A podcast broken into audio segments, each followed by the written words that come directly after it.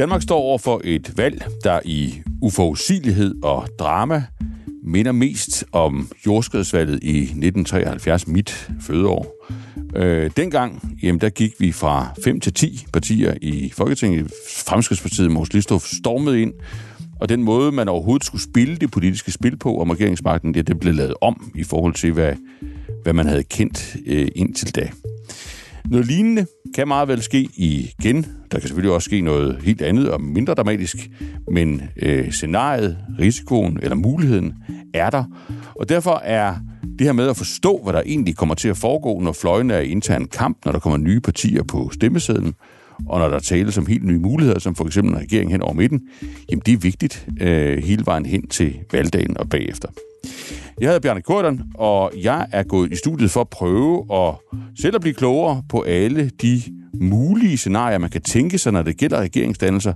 Øh, også for at prøve at bidrage til, at andre kan blive klogere, hvis de lytter med. Og til at hjælpe mig, der har jeg politisk kommentator Hel Ip, og jeg har vores politiske redaktør, Peter Søndergaard.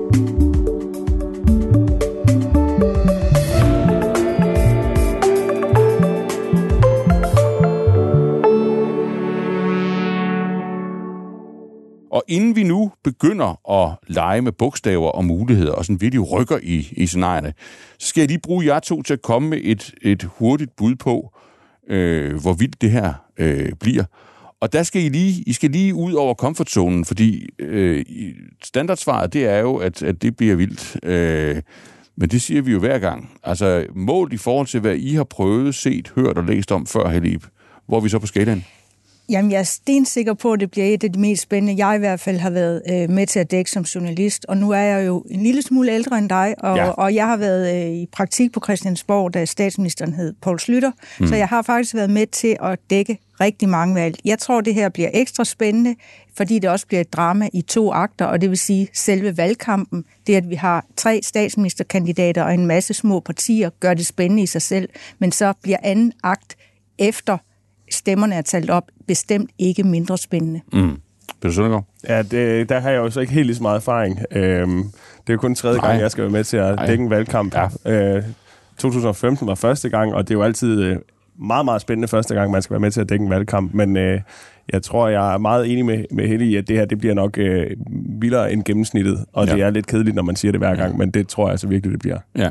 Jeg vil sige for mit eget vedkommende, at jeg har både sagt og følt ting, som jo i virkeligheden ikke var rigtige omkring mange af de valgkampe, jeg har været med i, fordi jeg har jo synes, at det var spændende, og også fortalt mange anekdoter bagefter, som I begge to ved.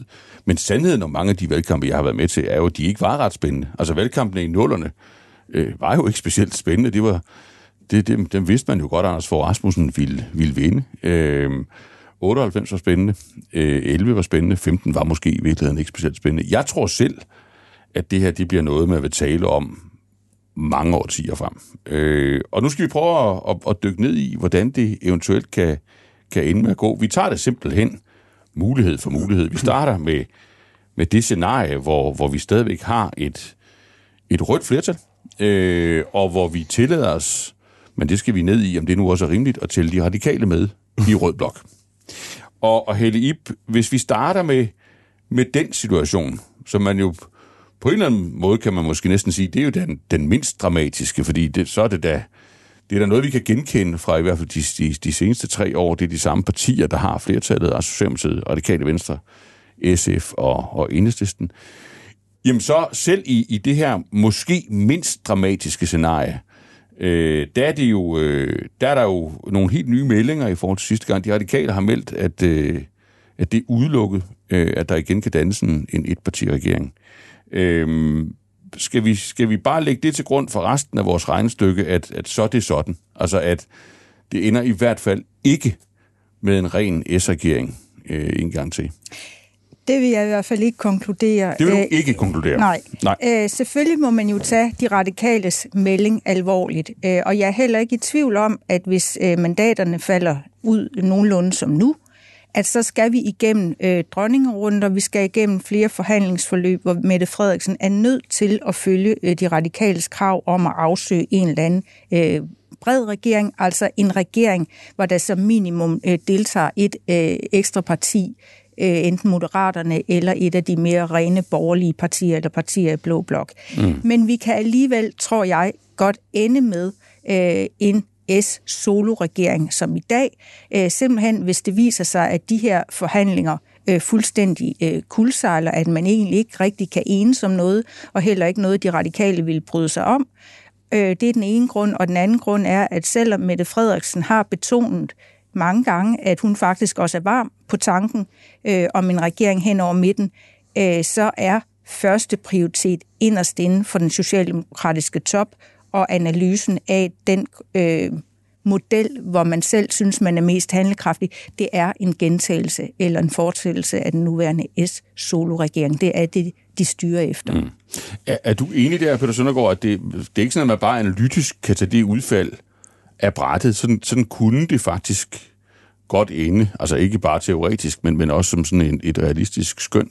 Altså med far for at komme til at se meget, meget dum ud, øh, ja, når, det er, når regeringen er på plads. Det håber jeg, vil du svæve okay. i de næste 45 minutter. Og så kan det jo være, at det skal klippes ud øh, på den anden side af, ja. en regeringsdannelse. Jeg ja. mener faktisk, at det, altså hvis det rød blok øh, inklusive de radikale venstre, har øh, flertal efter valget, så ser jeg det faktisk som det mest sandsynlige, det mest scenarie, sandsynlige scenarie, at Socialdemokratiet øh, kører videre med en etpartiregering. Okay. Og det er jo ikke øh, en regering, der vil kunne dannes i løbet af 10 eller 14 dage på nogen måde. Det vil komme til at tage meget, meget lang tid, fordi at der netop er nødt til at blive afsøgt alle de andre scenarier først. Altså at så skal der kigges på, om man kan lave en regering hen over midten, eller der skal kigges på, om man kan lave en SR-SF-regering, eller noget lignende.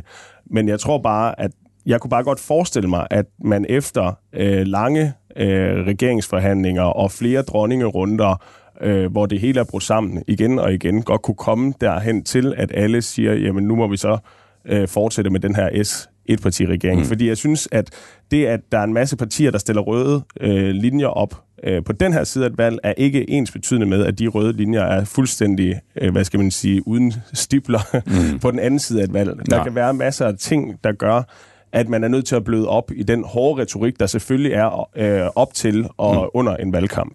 Men hvis jeg må, til, hvis jeg må døbe dit scenarie der, så, så kunne man næsten døbe det omvejsscenariet, ikke? Fordi det, er, det, du, det, du vil sige, det er, at du tror det mest sandsynlige, altså hvis stemmerne falder sådan ud, det er, at man i virkeligheden ender med det, vi kender. Men, men det kan ikke ske hurtigt. Det, vi vil skulle gå en enorm omvej af adskillige dronningerunder øh, og, og, og, og et, et kæmpe spil om, øh, hvor, hvor det er alle mulige andre løsninger, der først dramatisk diskuteres og forhandles om. Ja, og som så falder til gulvet en efter en efter en, og så til mm. sidst står man tilbage med, jamen, så kører vi videre med den her S-regering, og så, vil der, altså, så begynder man at arbejde i det scenarie, og så vil der være lange regeringsforhandlinger omkring det, fordi der tror jeg, at det forståelsespapir, vi har kendt de mm. sidste tre år mellem S, R, SF og Enhedslisten, Øh, det tog 10-14 dage eller sådan noget mm. at lave det. Det vil så tage endnu længere tid også at mm. lave det, fordi der skal hver eneste komma øh, vejes på en guldvægt mm. øh, på en helt anden måde. Vi har jo set flere gange i den her valgperiode, at det her mis, øh, undskyld, forståelsespapir nærmest er blevet til et misforståelsespapir, ja. øh, for eksempel ja. i forhold til, hvordan skal man for, forstå det her med, om arbejdsudbuddet må falde, og det hedder ikke arbejdsudbud i forståelsespapir, det hedder noget med arbejdskraft.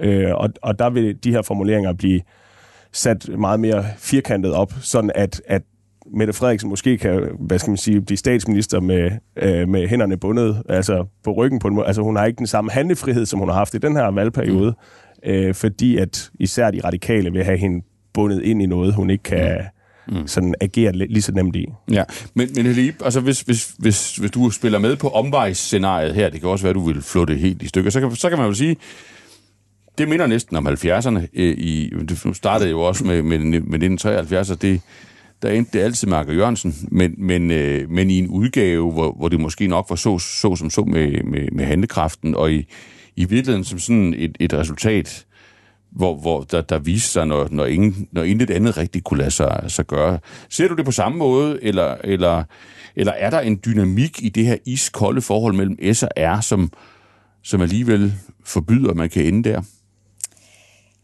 Der er ingen tvivl om, at de radikale rigtig gerne vil i regering, og de vil jo også gerne det her øh, midterscenarie, de har plæderet for i mange omgange. Øh, jeg tror, hvis de ikke øh, krabber sig ind i regeringen igen, og det skal vi heller ikke udelukke 100 procent. Mm. Jeg er meget enig med Peter Søndergaard i, at alt øh, det, der bliver sagt øh, øh, på den ene side af det valg, det skal man altså tage øh, med en, en lille smule grænsalt, øh, når forhandlingerne først går i gang, og der er andre veje, der lukkes. Men, men det, det jo vil betyde, hvis de radikale ikke kommer i regering, og alligevel øh, føler, at de ikke har noget alternativ. Mm. For det er jo også det, øh, det handler om, hvis man skal tro med noget, har man overhovedet et alternativ. Ja, kan man gå til blå blok? Ja. Eller, ja. Hvis de når dertil, at det kan ikke lade sig gøre, de har ikke selv noget alternativ, og de kan ikke komme i regering, så betyder det jo, at de næsten kun kan legitimere over for deres vælgere, at de har sat så meget hårdt mod hårdt, hvis de virkelig får nogle gedigende indrømmelser i et regeringsgrundlag. Mm. Man kan også ende i den situation, nu har vi alle sammen lige i baghovedet, hvad der skete i de, ved de seneste valgforhandlinger i det sorte tårn, forståelsespapir osv., men man kan jo også ende i en situation, øh, hvor der bliver øh, tale om mere lunkne støttepartier i den forstand, at det bliver ikke sådan fast, lykkeligt øh, parlamentarisk grundlag bag Mette Frederiksens, Frederiksens mm, eventuelle nye regering, men nogen, der forholder sig mere af, afventende, men dog undlader det, som er helt afgørende for, at en regering overhovedet kan dannes, og det er, at der må ikke ved første fremstilling mm. være et flertal imod den. Så jeg kan forestille mig mange forskellige konstellationer, ja. men selvfølgelig er det de radikale, der samler enormt meget øh, fokus og opmærksomhed, fordi det er dem, øh, der sådan set har udløst den her situation. Ja. Nu, nu sagde du lige, at valget i 15 var, var kedeligt, og det, det, det er sikkert også rigtigt i en historisk kontekst. Men ikke, hvis man ikke for mig, men, sådan set, men, set, set køligt udefra. hvis man alligevel skal drage en, en parallel i forhold til regeringsforhandlingerne, så i forhold til det Helle siger, der så vi jo netop også, at, øh, at Lars Løkke han skulle forsøge at danne den her først øh, en øh, firepartiregering. Øh, det lykkedes så ikke.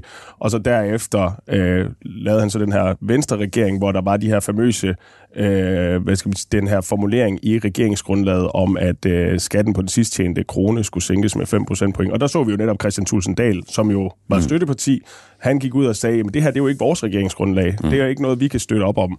Og man kunne måske godt forestille sig noget, der minder lidt om det. Altså efter alle de her dronningrunder, at de radikale ikke øh, går ud og, hvad skal man sige, og støtter forståelsespapiret eller regeringsgrundlaget. Men, men det vil sige, det I to siger om, om de her omvejsscenarier, altså den, den lange omvej hen til, at vi så kører videre med en S-mindretalsregering, det er, at der er to varianter af det scenarie. Der er et, en variant, hvor statsministeren bliver bastet og bundet, hvor hun må købe sig til at fortsætte alene med meget store indrømmelser til det radikale øh, venstre, og, og meget præcist nedfældet, altså uden, uden noget synderligt rum for fortolkning. Eller i virkeligheden sådan en lykke 2015-model, hvor hun får Øh, hun får regeringsmagten, hun får øh, ministerposterne, men, men, stund, men, men støtten er eksplicit lunken. Altså hun kommer til at leve livet farligere øh, fremadrettet. Er det de to varianter? Øh, de to er der, men så er der selvfølgelig også øh, en tredje, og det er... Øh, den gamle kending, mm. SRSF. Ja. Øh, altså at de så er vi to, væk fra omvejsnejr. Ja. Så, så får vi en, en ny regering ja. i Danmark. Ja. At det ender der også efter mange, øh, mange forhandlinger. Jeg tror ikke, det er det mest realistiske, fordi øh, det er min klare opfattelse, at analysen også i den socialdemokratiske top er, at det var øh, for vanskeligt øh, at manøvrere. Mm. Øh, det forhold, at øh, der er tegn på, at Mette Frederiksen også selv har rykket sig lidt i den økonomiske politik, er begyndt at tale om behovet for mere klassiske arbejdsudbudsreformer osv. De meget store øh, beslutninger, der skal tages i den økonomiske politik. Mm. Hvis man der først er tre partier internt, der skal blive enige, og måske SF's smertetærskel allerede vil være udfordret ja. på det tidspunkt, ja. og man så bagefter skal ud og hente øh, flertal i alt for sin øh, politik, så kan det meget hurtigt sande til. Men... Æ, øh, så derfor er det ikke det mest sandsynlige scenarie med en ny SRSF. Jeg siger bare, at vi skal ikke udelukke det 100%. Nej. Men skal vi lige afsøge det? Altså, hvad, hvad vil der hvad vil der sådan skulle til for, at, for, for SF og, og, og radikale for sådan at blive lukket øh, ind i hulen? Altså, hvad er det for, hvilke snegle vil man skulle spise? Der er i hvert fald noget udlændingepolitik. Ja. Øh, altså, det er også, jeg, jeg synes heller ikke, det er det mest realistiske scenarie, fordi der, er det, der begynder det lige pludselig ikke kun at være processer, og hvem der mm. godt kan lide hinanden, men så er det jo faktisk benhård politik, det kommer mm. til at handle om, og mm. der vil de radikale jo så netop ikke få særlig meget politik igennem, mm. hvis de skal have lov til at sidde i øh, regeringskontorene. Mm. Der er for eksempel øh, hele den her diskussion om, øh, om øh, et udrejsecenter i Rwanda, mm. øh, som de jo altså stejler helt vildt på, de radikale, mm. øh, og, og de siger, at de kan ikke støtte en regering, der laver det her udrejsecenter. Mm. Hvis de skal sidde inde i regeringskontorene, så tror jeg, de skal æde en meget, meget stor skovsnegl på, på lige præcis det her område. Mm. Øh, på den økonomiske politik, vil de radikale nok heller ikke kunne forvente at få lige så, øh, hvad skal man sige, lige så mange skattelettelser eller reformer øh, eller lignende igennem, hvis, øh, hvis de skal have lov til at sidde inde i regeringskontorene. Mm. Så det vil være et radikale venstre, der får ministerbilerne, men ikke får øh, den politik øh, igennem, som, som de siger, de gerne vil have. Wanda, må jeg bare sige, jeg vil have afsindigt svært ved at se øh, de radikale sidde i en regering, der ligesom skal føre den den plan ud i livet, uanset hvor mange forsikringer man så må komme med om mm. monitorering og overvågning af, om menneskerettigheder og konventioner overholdes. Okay. To spørgsmål mere om det, om det røde scenarie. Øh, Mette Frederiksen har jo, øh, har jo åbnet tanken om regeringen hen over midten, øh, altså øh, over med, med deltagelse af et eller flere øh, blå partier. Hvor alvorligt skal vi tage det i forhold til det, der sker efter valget? Altså, er det et spil, der vil blive åbnet, tror I, som andet end et mellemspil? Øh, der er en, en, en del af en omvej hen til de scenarier, I indtil videre har beskrevet, altså enten en fortsat ren S-regering eller en SRSF-regering. Øh, og, og, og hvordan vil det i givet fald spille sig ud? Det åbner i hvert fald øh, for en variant på den her, øh, det her omvejsrit. Mm. Øh, og det er jo, at det kunne være en måde, øh, Mette Frederiksen sådan set levede op øh, til sine egne øh, proklamationer om, hvorfor det egentlig er vigtigt at afsøge den mulighed. Øh, jeg synes, øh, første gang hun lancerede den øh, i pinsen, tanken om øh, en bred regering hen over midten, der var betoningen helt klart, at Socialdemokraterne gik til valg på og ville fortsætte en S-solo-regering. Men man skulle ikke være helt afvisende mm. over for øh, tanken om en bred regering. Ja. Der synes jeg, at vægten har rykket sig. Den første øh, statsministerkandidat, øh, statsministerkandidat debat, øh, der var øh, på Danmarks Radio i starten af september, øh, der synes jeg klart, at Mette Frederiksens øh, vægtning øh, havde flyttet sig. Hun betonede i kraftigere grad, synes jeg, end tidligere, at de kæmpe komplekse kriser, de store udfordringer, Danmark står med øh, i lyset af energiforsyning, inflation, økonomi, øh, krigen i Ukraine, grøn omstilling, rekrutteringsproblemer i den offentlige sektor osv., at de kaldte på brede svar, og det ville en krisehåndtering bestående af flere øh, forskellige øh, partier bredt være i stand til at håndtere. Så der synes jeg, der var sket et skifte, der gør, at hun betoner det mere. Og det gør selvfølgelig, at man spekulerer mere i, er det så øh, et realistisk scenarie? Jeg tror stadigvæk, en del af hendes melding er taktisk, mm. har, øh, har til formål at udstille øh, de blå øh, som mere bagstræberiske, og nogen, der bare vil blokpolitikken, mm. og faktisk ikke øh, ønsker eller vil være i stand til øh, at træffe nogle store beslutninger, fordi de vil være afhængige af yderfløjene. Men det er bestemt en tanke, øh, der skal afsøges, også fordi, udover at den vil kunne leve op øh, til Mette Frederiksens egne øh, udsagn og analyser, så ville det jo faktisk også øh, kunne tilgodese de radikales ønske om noget bredt, hvis man sagde, okay, øh, det kan godt være, at andre ikke vil, men så er Lars Løkke Rasmussen øh, og Moderaterne øh, velkommen ind øh, sammen med Mette Frederiksen og eventuelt øh, de radikale i sådan en ja. regeringskonstellation, selvom jeg heller ikke øh, anser det for øh, sindssygt øh, realistisk. Men hvis vi lige altså, spiller det helt ud, Peter Søndergaard, og, og, og tænker det til ende, altså hvis du er de radikale, i, i modsætning til øh, det, der blev forløbet i 2015, hvor, øh, hvor man jo endte med, om man så må sige, at, at give sig, man endte med at acceptere at dannelsen af en S, ren S-mindretalsregering, man endte med at lade sig nøje med et, et forståelsespapir og de forpligtelser, der nu lå i det. I 2019. Øh, 2019, ja. undskyld, jeg kan ikke, jeg kan ikke holde styr på, øh, på, på årstallet længere, det beklager jeg.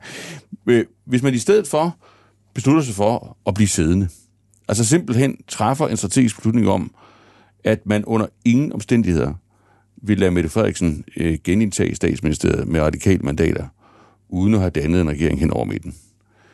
Altså, hvis den omvej, du beskrev, ikke er, ikke er en omvej, men simpelthen en, en, en, en, en, en blind vej, øh, hvad vi kan kalde det blindvejsscenariet. Hvad, altså, hvad er det så? Kan I prøve at hjælpe os med, og jeg ved godt, at ingen af jer rigtig tror på det, men Hvad er det som partier, man vil række ud efter? Hvad vil det være for en dynamik, man vil prøve at få gang i? Det, er det Venstre, er det konservative, er det Moderaterne? Øh, er, det, er, det, er det et eller flere? Øh, hvad, hvad ser I for jer der? Det, det er meget, meget, meget svært øh, at ja. sige for nuværende, men altså, jeg synes, det, det kan godt være, at det ikke er det mest realistiske scenarie. Jeg synes faktisk, at det er blevet mere realistisk, end, end mm. det har været. Øh, og, og netop på grund af alle de kriser, som Mette Frederiksen også øh, betonede der i den første statsminister øh, kandidatdebat, det er et meget langt ord, ja. øh, fordi at når de her regeringsforhandlinger ligesom øh, har kørt i en rum tid, som vi antager, de skal. Vi kan selvfølgelig blive taget på sengen, at det kommer til at tage en uge, og så er det overstået. Hvis det ikke er tilfældet, jamen så kan vi jo bare se, især den her energikrise, den presser sig jo bare mere og mere på. Vinteren mm. kommer, øh, og det kommer til at blive koldt hjemme i stuerne.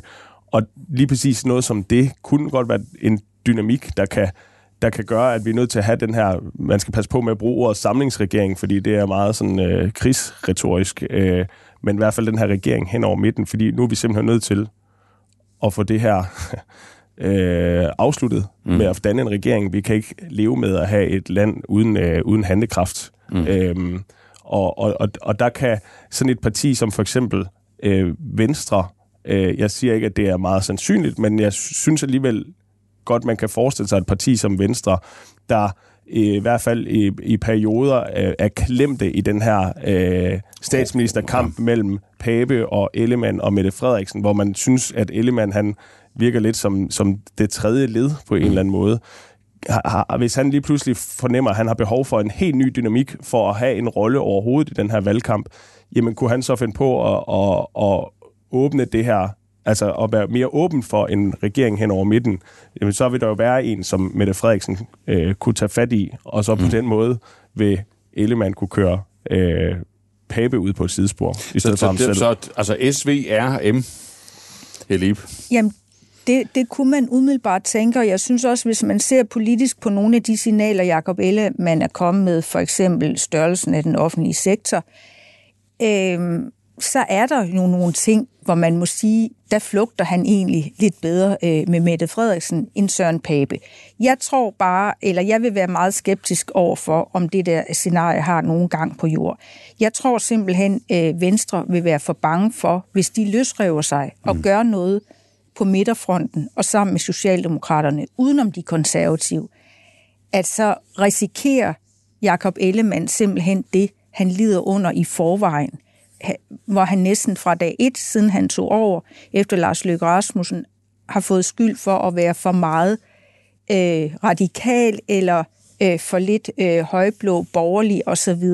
Så jeg vil gætte på, at Venstre ikke tør gøre noget, som konservativ ikke er med på. Og i øvrigt vil jeg også sige, hvis det står til trone, det Mette Frederiksen har sagt, at hun naturligvis skal være statsminister, så har jeg også svært ved at se for mig, øh, Jakob Ellemann og Pape sige, jamen så er det fint nok, så kan vi bare få nogle andre ministerposter mm. i sådan en regering. Mm. Øh, så det er sådan... Jeg siger heller ikke, det er, jeg siger, det er meget spekulativt. Jeg siger heller ikke, at det er det mest et, et sådan super realistisk scenarie. Det er bare, hvis man sådan ligesom skal lege med tanken om, hvordan vil det kunne, ja. hvordan vil det kunne ske, jamen så tror jeg, det vil ske ved, at et, vi har en, en ret massiv energikrise, øh, der, der allerede er her, og nu kommer vinteren, og det gør mm. det jo kun endnu værre. Øh, og to, netop at elements, altså Venstres politik på mange områder, i hvert fald meget på det økonomiske område, læner sig meget op af det, Socialdemokratiet spiller ud med. Mm. Tre, Ellemann risikerer at blive klemt i den her debat, som, som i, i store perioder kører meget mellem Mette Frederiksen og Søren Pape, hvor han er det tredje led. Mm. Så hvis han i den øh, desperation for at komme ud af det, øh, skal have nogle argumenter for det, så synes jeg bare, at han godt kunne have argumenter i energikrise, og mm. vi minder alligevel også okay meget om hinanden, og bla bla bla, sådan nogle ting. Men det, er ikke, det vil være en meget kortsigtet løsning, fordi at, at de vil jo spille deres altså, man kan jo, alter, den alternative model, det er, hvis man kan se rød blok er ved at vinde, jamen så må man jo så tænke frem mod øh, næste valg mm. i, i 2026, øh, eller hvornår det nu bliver, mm. og, og så prøve at positionere sig der til, at man på det tidspunkt kan blive statsminister, hvis Jakob Ellemann i øvrigt på det tidspunkt er formand for Venstre. Ja, men, men nu, nu har du, nu, nu har du, er du gået ned ad spor, så lad os prøve at sætte mere strøm på det, øh, i virkeligheden at gå videre til det næste scenarie.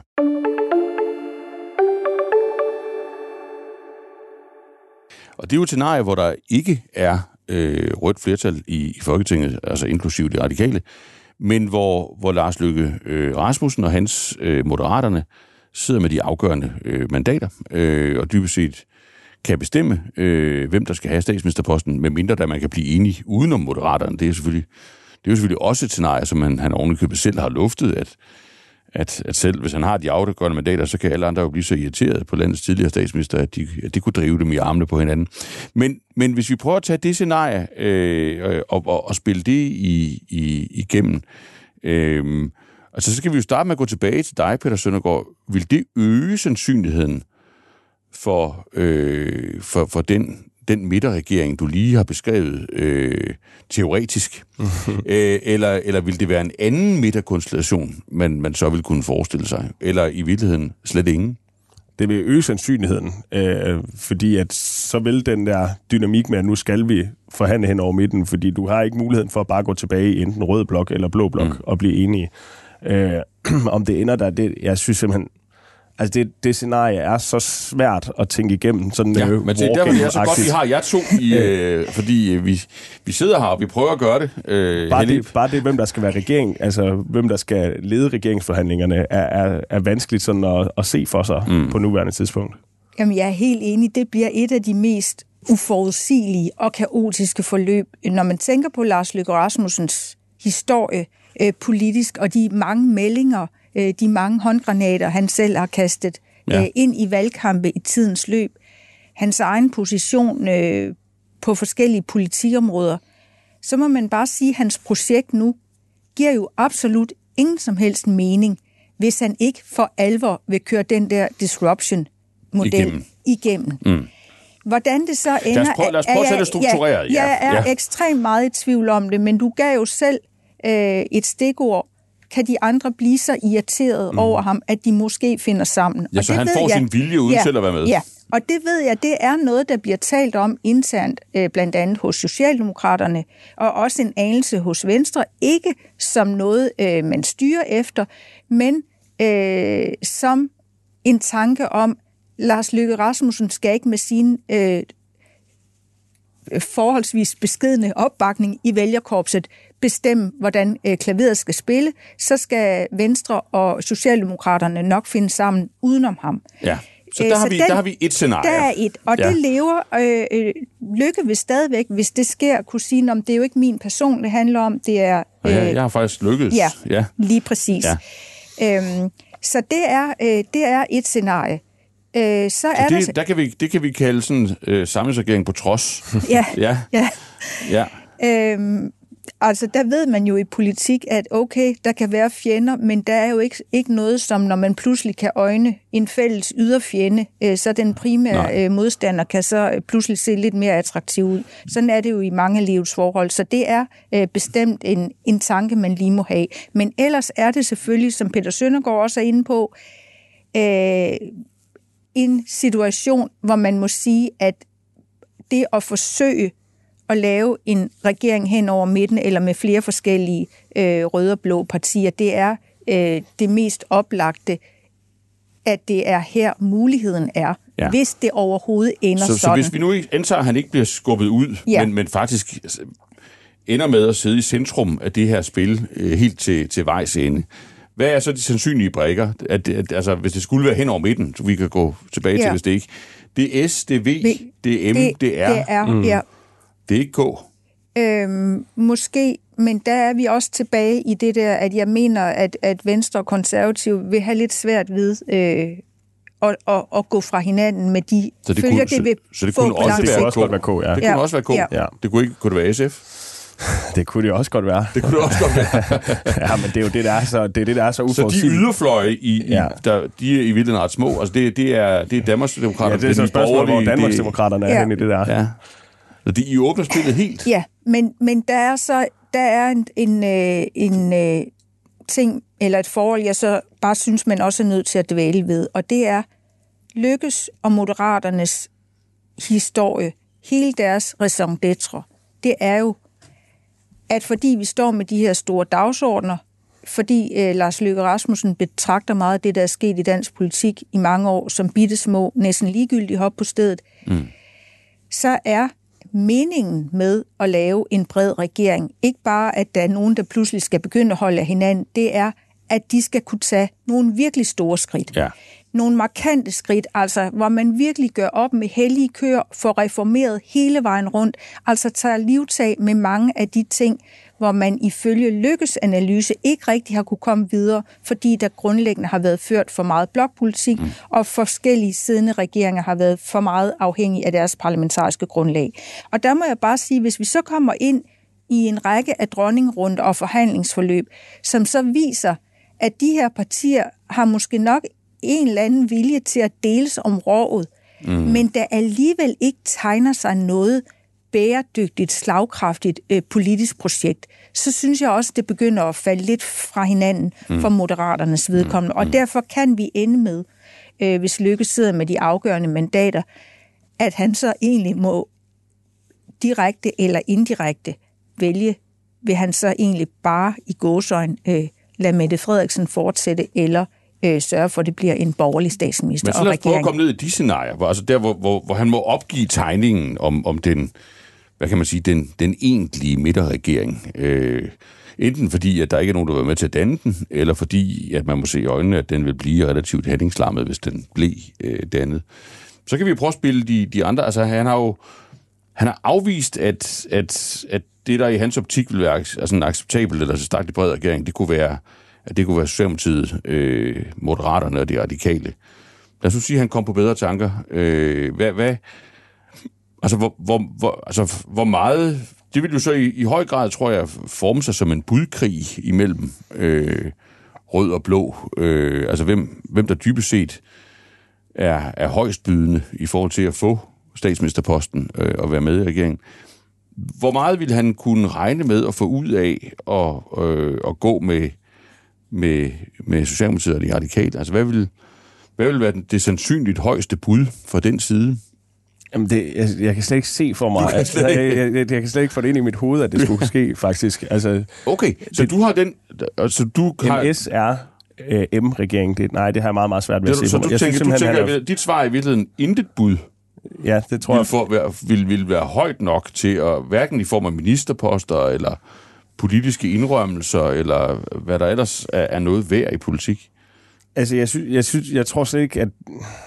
Jeg, jeg tror bare i meget, meget højere grad på, at hvis, hvis, hvis midter, hvad skal man sige, regeringen hen over midten, øh, mm. projektet falder til jorden, at så vil det være et, øh, et blot scenarie, man kigger ind i. Så vil Lykke vise sig at være en besværlig del af Blå Blok. Ja, præcis. Ja. Og formentlig, hvor han vil pege på Søren Pape som statsminister. Ja. Er du samme sted, Lip? Jeg må sige, at jeg er virkelig meget i tvivl om, hvad Lykke vil gøre her. Fordi det er jo også klart, at øh, hvis Mette Frederiksen, Frederiksen kan se, at det faktisk er en måde at bevare magten på. Ja, for lad os bare spille det helt. Lad os nu sige, at hun... Og øh, få moderaternes ja, øh, mandater os, i tale. Lad os nu sige, at hun er enig ja. med Peter Søndergaard. Hun ja. har samme analyse som Peter Søndergaard. Det vil egentlig ikke overraske mig. Øh, og hun vil sige, at der er øh, grænsen til 0% chance for, at, at det her det er re, en reel budkrig. Så jeg kan lige så godt levere et rigtigt højt bud. Mm. Fordi øh, det kan jo være, øh, og, og så gør det da i hvert fald besværligt for de blå bagefter. Så jeg tilbyder moderaterne at træde med ind i en regering, og endda at sidde øh, tungt i den. Øh, vi kan altså diskutere på hvilken post, og betydelige politiske indrømmelser. Altså et, øh, et, et reformmål og, og hvad der måtte være. Og så konstaterer at det, det, det, det vil moderaterne så måske alligevel ikke, og så smide den over til de blå. Men er du, holder din analyse stadigvæk i det scenarie? Jamen, jeg, jeg tror ikke engang, Lars, jeg, selv hvis Lars Lykke sad her og var helt ærlig om det, så tror jeg ikke engang, han vil kunne svare Nej, på det. men det er jo derfor, vi har inviteret jer i stedet ja. for. Øhm,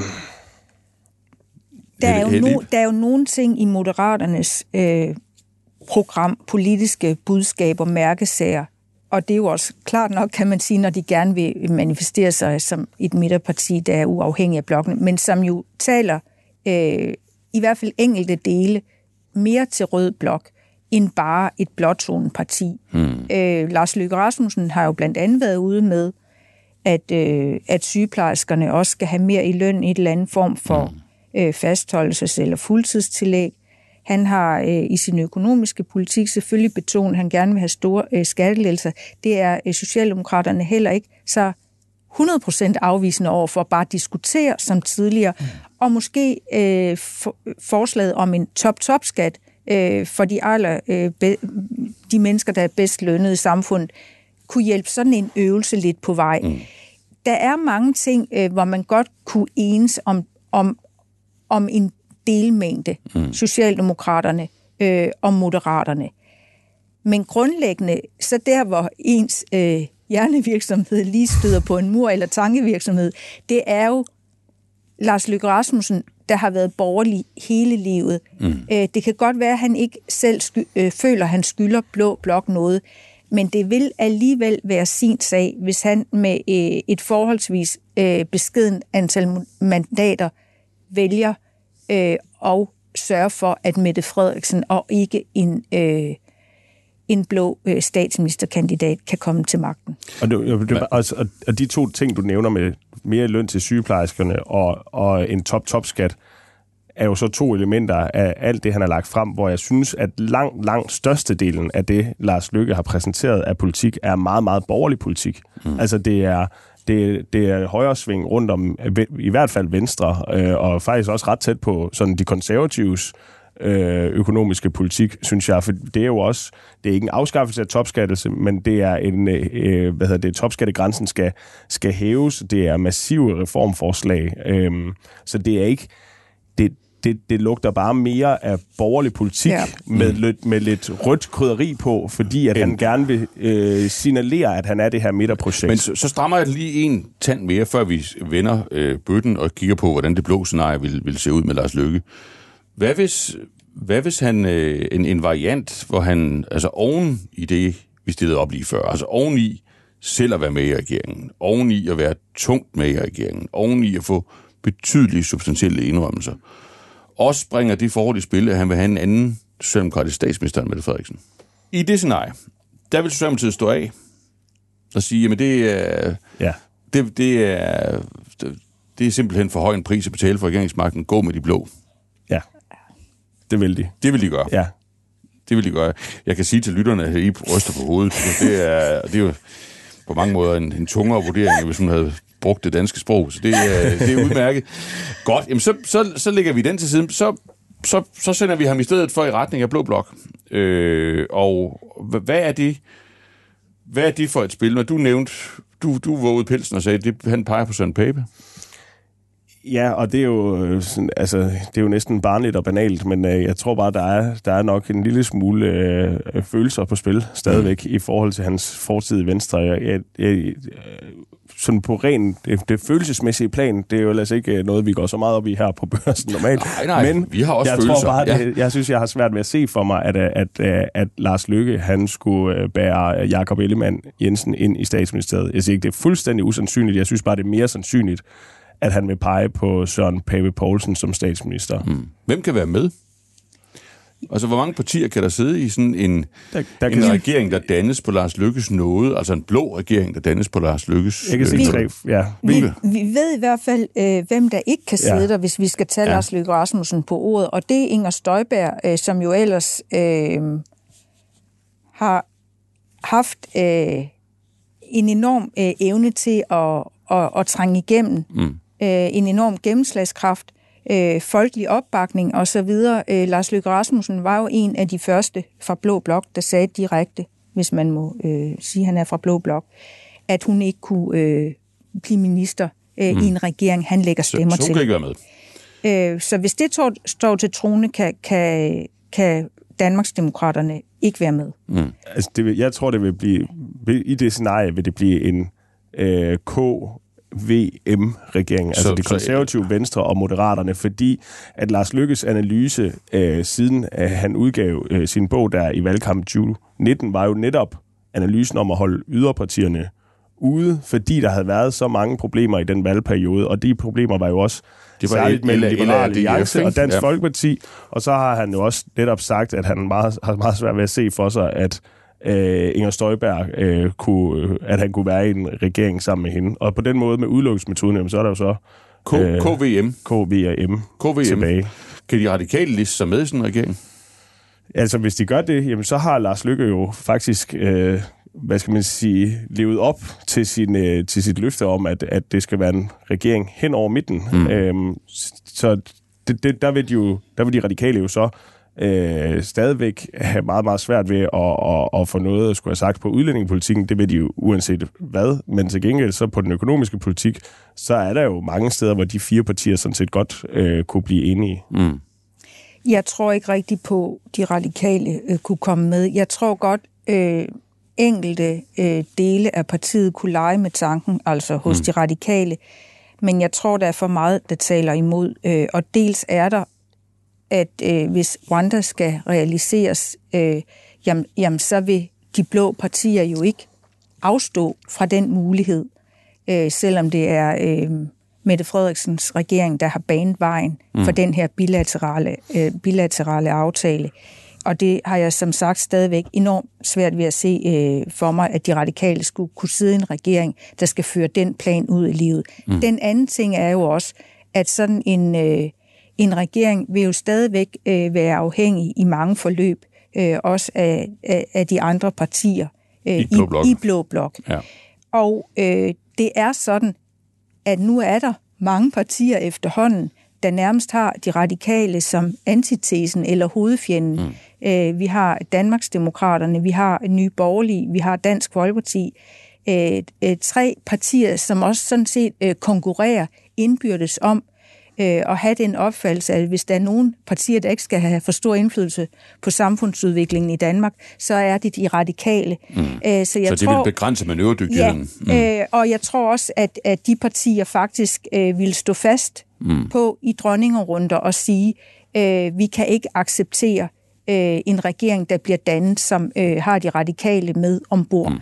Øh, man kunne selvfølgelig lege med tanken om, om de synes, det var sjovere at sige, jamen lad den da bare øh, køre i nogen tid, men så fælder vi jer øh, ved først kommende lejlighed, I begynder at skære ud i mm. udlændingepolitikken eller noget andet. Ja, ja. Men jeg tror øh, ikke, det er særlig realistisk, at de radikale går over i sådan en konstellation, selvom det selvfølgelig kunne leve op øh, til nogen øh, af de øh, paroler, der er blevet lukket ud, og selvom jeg også er sikker på, at nogle radikale kunne være fristet alene for at vise Mette Frederiksen, at de er enormt de trætte kan.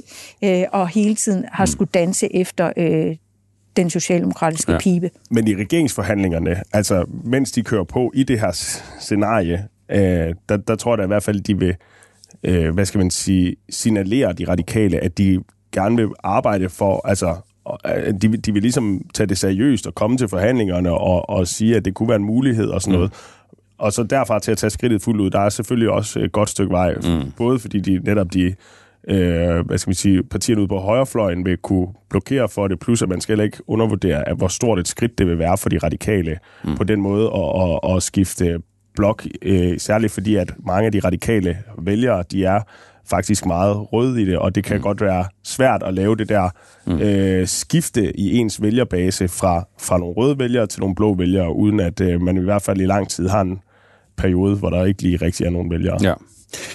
Sidste spørgsmål om det her øh, scenarie. Hvor, hvor tungt sidder Lars Løkke Rasmussen i sådan en, en KVM-regering? Øh, der er vel... Jeg tager vel ikke helt fejl, hvis, man, hvis, hvis, hvis jeg synes, jeg lytter mig til, at man øh, nogle gange i sådan øh, lystigt lag på Christiansborg tænker over, om, om han vil være så dygtig en forhandler, at han kan sikre sig den ultimative gevinst, nemlig at stå i spidsen for sådan en regering. Men det synes jeg, det lyder som om, I begge to udelukker. Jeg tror ikke rigtigt på det. Nej. Det gør jeg heller ikke. ikke. Så, så tror jeg netop, at vi kommer over i, nu kan jeg ikke huske, hvad du kalder scenariet, men, men, men scenariet, hvor S og V eller nogle partier rundt om Moderaterne Så får vi samlet på trods. Glem det, Lars ja. Lykke, så finder vi sammen på en så anden finder måde. vi sammen på en anden måde. Ja.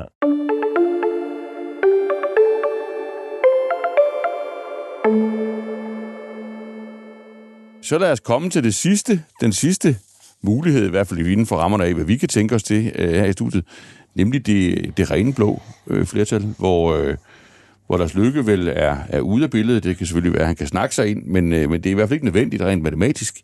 Og det er de partier, som er erklæret borgerlige, som i dag opfatter sig selv som en, en blå blok, der har øh, 90 mandater eller, eller mere. Hvordan, øh, hvordan ser det spil ud? Der er jo to statsministerkandidater, øh, Og, og hvad, hvad, hvad, hvad forestiller du dig, øh, Peter Søndergaard, hvordan, hvordan åbner spillet øh, i, øh, i den i den situation. De peger vel begge to på sig selv til at starte med. det er i hvert fald et godt udgangspunkt, ja. at de gør det. Ja. Og så allerede der begynder det jo at blive en lille smule mudret, fordi at der er jo ikke nogen af de andre blå partier, der endnu har sagt, hvem de vil pege på. Nej. Øh, og der er jo egentlig heller ikke lagt sådan en, en præcis, øh, hvad skal man sige, øh, plan for øh, mellem V og K, hvem der skal forsøge at danne regering, øh, hvis Blå Blok vinder valget. Øh, Jakob Ellemann har tidligere været ude og sige noget i retning af, at, at det må være det parti i blokken, der er størst mm. efter valget, altså det parti, der har flest øh, mandater efter valget, ja. der ligesom har saveretten til at forsøge at, og det, og det ved vi jo regering. ikke, men det kunne jo godt blive et andet parti end det. Det kunne det nemlig også ja, godt. Ja, ja. Han sagde det også på et tidspunkt, hvor Venstre lå øh, pænere i målingerne end de konservative, og det kan jo skifte øh, mm. frem og tilbage mm. øh, flere gange i løbet af valgkampen. Mm. Øh, og omvendt har Søren Pape sagt, nej, det må være det parti, der har flest øh, mandaters opbakning i Blå Blok. Mm. Altså, hvor, hvor mange af de andre partier i Blå Blok, der peger på, øh, hvilket af de to partier og deres mm. mandat øh, styrke. Øh, så allerede der begynder det at blive lidt mudret. Men øh, altså, jeg, jeg, jeg tror egentlig, at... Altså, jeg forstår godt, at de andre blå partier, de ikke øh, siger her før et valg, hvem de vil pege på som statsminister, fordi mm. det er jo oplagt at bruge det også som en forhandling mm. på den anden side af et valg og sige, jamen, hvis vi skal pege på dig, Søren Pape, så vil vi have de og de indrømmelser, og det samme kan de gøre til Jakob Ellemann. Men når det så øh, kommer til stykket, så tror jeg sådan set, at øh, der vil være flere mandater, der peger på Søren Pape end på Jakob Ellemann, og han dermed vil have saveretten. Alene af den grund, at Søren Pape er gået til valg på en økonomisk politik, øh, der, der mener, øh, altså, der er mere borgerlig end Venstres økonomiske politik, og dermed læner den sig mere op af det, som Liberal Alliance og øh, Nyborgerlige øh, mener, og med Inger Støjberg, der er lidt det samme øh, følelses øh, mm. ting på spil, som der var med, øh, med Lars Lykke. Altså, jeg har svært ved at se Inger Støjberg øh, skulle pege på Jakob Ellemann som statsminister. Så det, jeg tror også, det vil ende med, at hun peger på sådan øh, Pape mm. som statsminister. Og så Morten Messersmith er lidt mere i tvivl om. Mm. Men, men Helib, altså, selv hvis Peter Søndergaard har ret i alle de her forudsigelser, kan man så ikke godt forestille sig et, et blot omvejsscenarie, der i virkeligheden er mere tricky end det røde, vi, vi stillede op, fordi hvis de går første runde igennem, hvor de stadigvæk peger på sig selv, så bliver det jo Mette Frederiksen, der bliver forhandlingsleder, øh, selvom der er blot flertal. Er det, er det ikke rigtigt? Fordi hvis de splitter de blå mandater på to kandidater, selv hvis de sammen, sammenlagt har over 90, så har hun jo flest øh, til at starte med. Så kan man forestille sig sådan et, et næsten bizart forløb, hvor vælgerne, vælgerne giver blå blok flertallet, men den første, den første forhandlingsleder, som dronningen beder om at prøve at danne regering, det bliver Mette Frederiksen. Ja, men det er så også lidt for spekulativt. Det er lidt for spekulativt, ja, Hvis ja. der er blot flertal udenom moderaterne. Ja. Bliver de så enige om, før de går op til dronningen, hvem af dem, der skal have lov at prøve? Ja, det, det tror jeg. Det tror du, de gør? Ja, det tror jeg, de gør. Ja. Fordi det andet scenarie det andet er, er for simpelthen bizarre. for dumt. ja. jeg, jeg tror også, at der vil komme øh, nogle omveje øh, forstået på den måde, at, at jeg tror, de faktisk først vil forsøge en af dem, den der så får øh, mandatet i Blå Blok, at lave en faktisk øh, en, en regering med mange blå partier. Okay. Øh, vi ved jo, at øh, Danmarksdemokraterne, øh, altså Inger Støjberg, er meget interesseret i øh, at få ministerposter. Mm. Igen, det kommer selvfølgelig øh, også an på hendes opbakning, men det er i hvert fald den udbredte opfattelse mm. øh, i den borgerlige lejr. Det er, at hun vil gerne ombord i regeringen Gælder igen. Gælder det i virkeligheden ikke alle blå partier? Jo. jo, på nær måske lige øh, Liberal Alliance, som jeg egentlig tror er øh, mere optaget af øh, at stadigvæk øh, finde sine ben efter den øh, mere eller mindre selskabte øh, massakre, de var igennem. Mm. Øh, da som, de sad, som regeringsparti? Ja, som regeringsparti ja. under øh, Lykke-regeringens øh, sidste periode. Jeg tror, alle blå partier, de gerne vil i regeringen. Så jeg du tror, tror nu, nu skal vi lige summe. I, I tænker, at de finder ud af, hvem der skal have lov at være forhandlingsleder, ja, inden, inden de går til dronningen. Ja. Sådan at man ikke kommer ud for et scenarie, hvor Mette Frederiksen kan, ja. Kan, kan dræle, ja. øh, om man så må sige. Og så tænker I, at den, der så får den, og I gætter, sådan som jeg hørte på Søren Pape, øh, vil starte med øh, at forsøge sig med at danne en, en meget bred blå regering, om man så må sige. En, en regering, hvor mange partier er inviteret til det mindste at drøfte, øh, om de kan deltage i regeringsarbejdet. Ja, det kan jo netop være, fordi at de bliver tvunget til det. Altså fordi, at der er nogle af de partier, der, der vil pege på enten Jacob Ellemann eller Søren Pape, siger, at det er under forudsætning af, at I forsøger at danne øh, en regering med måske en flertalsregering, en for eksempel, det, som man jo også så der i 2015. Ja. Men det er jo slet ikke sikkert, at det så bliver sådan, og det er jo også en af grundene til, at øh, da Lars Lykke øh, i 15 øh, jo faktisk skulle afsøge det samme, blandt mm. andet på opfordring af Anders Samuelsen, der fik den tur øh, til dronningen jo ikke særlig meget opmærksomhed, Nej. fordi det stod meget hurtigt klart, at det der firkløver, hvor alle lagde hånden på kogepladen og løftede i fællesskab og sådan noget, det var lidt et fatamorgana, i hvert fald på det tidspunkt. Mm. Jeg har også min skeptisk, øh, skepsis over for, øh, om det kunne lykkes nu hele flokken øh, af blå partier, der også ligger i indbyrdes konkurrence og overlevelseskamp osv. Mm.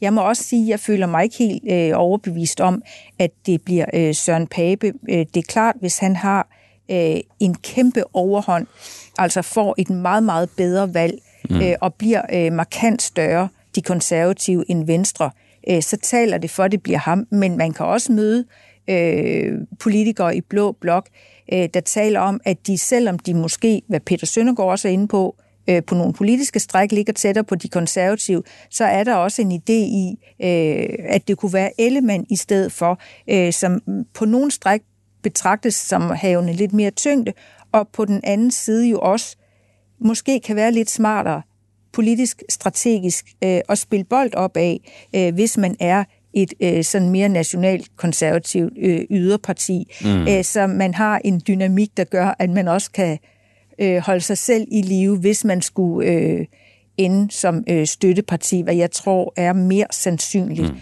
Og at vi så måske får en, øh, ja, en regering bestående af en tre partier eller sådan ja, noget af de lad os blå. ende der. Altså, hvis, hvis, hvis I siger, det, altså, at man skal til at, at, at stramme til, skralde af, hvor langt ind, øh, hvor langt ind skærer man så? Altså, hvem, hvem altså lander vi ministerbitterne i sådan et scenarie, hvor det ikke er en, øh, hvor det ikke er en, en, en blå flertalsregering, eller en, i hvert fald en blå regering med, med, med usædvanligt mange deltagere? Er det VK-modellen igen? Ja, eller VK Danmarksdemokraterne. VK Danmarksdemokraterne? Ja, og det afhænger ja. jo fuldstændig af, altså hvis, hvis valgets tale er, at hvis Inger Støjberg, hun altså brager ind i Folketinget mm. øh, og får rigtig mange mandater, jamen så er det svært at komme udenom hende. Men det var det jo ikke i 2019 med Christian Tulsendal, selvom han bragede ind i Folketinget med... Nej, men der var så... Eller 2000, for, 2015. 2015. Jamen, de er svært, de der, de der årstal. De er også store tal. Ja. Øh, hvad hedder det? Der, der var forskellen, at, at, at øh, Christian Tulsendal, han havde jo ikke øh, lyst til at... Og ikke Nej. samme... Jeg tror ikke, han havde samme øh, lyst til at gå i regering, som, øh, som Inger Støjberg har. Øh, jeg tror både hun har, hvad var det hun sagde om dengang hun var venstreformand, lysten og viljen og evnen. Ja. Øh, og det tror jeg, hun har både lysten og viljen og ja. evnen ja. til at presse sig ind i den regering på ja. en helt, helt anden måde, end Christian Tulsendal havde i 2015. Ja. Og det, det nikker du også til, Liv? Ja. ja. Okay. Øh, jeg synes, vi har fået skridtet den, den, den komplicerede bane godt og konkret ad af. Øh, jeg vil gerne runde, runde det hele af med at spørge jer lidt til, til det, mange danskere vil trods alt også interesserer sig for, nemlig at uanset om det bliver den ene, eller den anden, eller den tredje, eller den fjerde øh, mulighed, og uanset om man nu håber mere eller mindre på det andet, alt efter hvem man selv har stemt på, hvem man holder med, så betyder det jo også noget, hvad sådan en regering kommer til at gøre. Altså, hvor, hvor handlekraftig eller levedygtig øh, bliver den. Øh, bliver den regering, vi, vi kun lige ser et glimt af, og så er den væk igen, uden at den sætter sig veje spor? Eller skal vi leve med den i mange år, ved den, ved den præge, øh, ved den præge landet? Hvad er jeres bud på den mest levedygtige og handlekraftige konstellation af dem, I har haft op at vende? Og der er jo en del at vælge imellem. Mm. Og I må gerne tage flere, ja. men, men alligevel... Må man starte med ja. den mindst handledygtige? Ja, det må du også godt, okay. hvis du har lyst til det. Jeg synes bare, at den der regering hen over midten, har jeg bare svært ved at se, at de kan sådan holde sammen i lang tid. Altså nu, hvis man er journalist på Christiansborg og Øh, og og øh, på, på et tidspunkt, hvor der er en flerpartiregering, jeg var for eksempel journalist på Christiansborg, mens øh, du sad over i Finansministeriet. Ja, det var da meget og det, sige, det var jo, det var jo, det var jo altså, mens både Radikale og SF sad i regeringen, der var der jo, det var jo et altså festfyrværkeri, synes jeg, på nogle tidspunkter i hvert fald, hvor der, man kan få partierne spiller sig jo lidt mere ud mod hinanden. Mm. Det var endnu vildere selvfølgelig under V-LAK-regeringen, mm. hvor man, altså, de der interne stridigheder, hvor de kan blive så øh, sure på hinanden internt i regeringen. Men det, var, det, to blok, det var dog to blokregeringer. Det var jo ikke en samme. Det var to blokregeringer, men det var med nogle partier, som, som øh, hvad skal man sige, ja, er i samme blok. Her er det to partier, eller flere partier, der i årtier har kæmpet mod mm. hinanden og konkurreret mod hinanden, og hvor øh, hvad skal man sige, forholdet ikke altid er lige godt. Og der tror jeg bare, at man i endnu højere grad, altså i endnu, endnu højere grad vil se de her øh, læk, og hvor man stikker til hinanden på en måde, fordi man måske allerede begynder at positionere mm. sig på, hvad kan vi så gøre mm. til næste valg om fire år. Mm. Det, jeg, har, jeg har simpelthen svært ved at se for mig, at S og V i en regering sammen lige pludselig skulle gå til at være øh, de bedste venner, og som vil hinanden det godt, mm. fordi det vil være... Øh, det vil ikke, øh, hvad skal man sige, være særlig fordrende til at kunne få regeringsmagten mere rent ja. i næste valgperiode. Ja, det er det. Jeg tror, at modellen med en bred regering hen over midten, der også er flertal, øh, S, V og K for eksempel, plus minus, øh, faktisk vil være handlekraftig, mm. men nok ikke særlig levedygtig. Fordi jeg tror, at man øh, først vil kunne besinde sig på, som det vi har oplevet i den forgangne valgperiode, at når der virkelig er noget, der sker ude i verden, det så vi med det nationale kompromis om forsvaret og andre ting, så er de i stand til at nærme sig og rykke. Øh, og jeg tror også, der er en bevidsthed i de forskellige gamle partier om, at man kan øh, risikere at køre for meget fast, hvis man dog ikke i det mindste prøver i nogle perioder at tage nogle ryg. Så jeg tror, sådan en regering faktisk ville være handlekraftig, men til gengæld ikke særlig levedygtig, fordi enten så vil der øh, rimelig hurtigt indtræde øh, den ballade de intriger, som Peter Søndergaard taler om, eller også vil der ske det, øh, som jo også er analysen nogle steder i Venstre, at det kan godt være, at det lyder så godt med, øh, så bliver alle de store partier enige, men hvis konsekvensen bliver, at dem, der så er utilfredse, frustrerede, og det vil der jo altid være, mm. hvis man tager store skridt, øh, der flytter rundt øh, på nogle søjler eller milliarder i samfundet, så vil der også opstå protester og frustrationer. Og hvis de fører til, at yderfløjene så faktisk får endnu mere medvind mm. end tidligere, øh, så kan det øh, bestemt hurtigt være, at sådan en regering kun øh, holder en periode, mm. men at den så trods alt når at levere et eller andet. Okay, godt. Men I finder jeg jo udenom øh, det egentlige spørgsmål, nemlig hvad, hvad, hvad er så den mest handlekraftige eller levedygtige konstellation. Ja. Øh, det med, at Helle har lyst til at starte, kan jeg mærke. Nå, jeg har, jeg har også et bud på det, og det er, at man kan sige, blå blok vil nok være lidt mere handlekraftig end tidligere. Alt er jo mm. relativt, og mm. en af grundene er jo, øh, som vi også har beskrevet øh, i artikler tidligere på børsen, at Dansk Folkeparti efter i, i nogle år øh, og har tilnærmet sig Socialdemokraterne og hele den øh, fløjt, der var med Mette Frederiksen, er jo tilbage øh, i, I, folden. i folden, i blå blok. Og øh, de mange besværgelser og røde, eller skulle man kalde det sorte eller blå linjer, der har været om, så ville man ikke være med til det, og så ville man ikke det, og så fandt man bare andre flertal. Der synes jeg godt, man kan fornemme trods alt sådan en lidt større vilje til at holde sammen, og man må også sige, øh, jeg tror også, der er mange borgerlige, for hvem sporene skræmmer for, hvor galt det egentlig kunne gå, mm. øh, som det gik øh, for det borgerlige sammenhold under Lars Løkke Rasmussen. Så det taler egentlig for, at øh, en blå flertalsregering kunne være øh, OK manøvredygtig og handlekraftig. En blå flertalsregering? Ja, undskyld, en blå regering øh, med flere partier kunne være øh, manøvredygtig og handlekraftig. Og det, det samme, Ja, og det samme gælder jo ikke kun for Dansk Folkeparti, fordi Liberale Alliance er jo ja. heller ikke på samme måde øh, ultimative eller skingre, som de var under øh, Anders Samuelsen. Altså jeg synes faktisk, når man taler med kilder i Blå Blok om et eller andet øh, emne, så det er altid sådan, det er nærmest inden de når at sige, hvad de mener, så siger de, men vi er overhovedet ikke ultimative på noget som helst. Mm. Altså, det, det går de meget, meget op i mm. og, og signalere, at de ikke vil være ultimative, netop for ikke at køre i den der grøft, de mm. gjorde under, under VLAG-regeringen. Så jeg er enig i, at en blå regering kan være mere handlekraftig, end den var under VLAG-regeringen, men der skal så heller ikke super meget til Ej. for at være mere handlekraftig nej, end nej, den regering. Nej, nej. Så, så, så øh, spørgsmålet er... om relative størrelser Ja, lige præcis, ja. det gør vi. Ja. ja.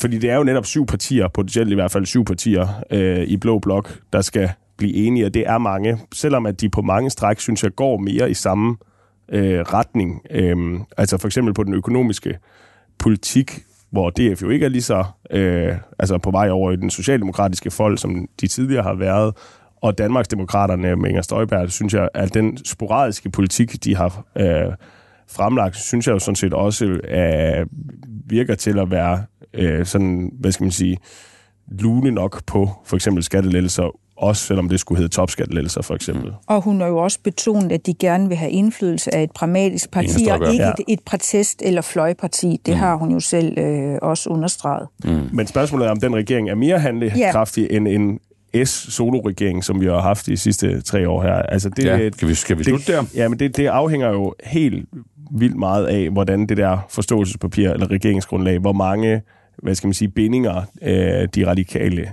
de får, øh, I får lavet det, i det rødt scenarie. Ja. ja.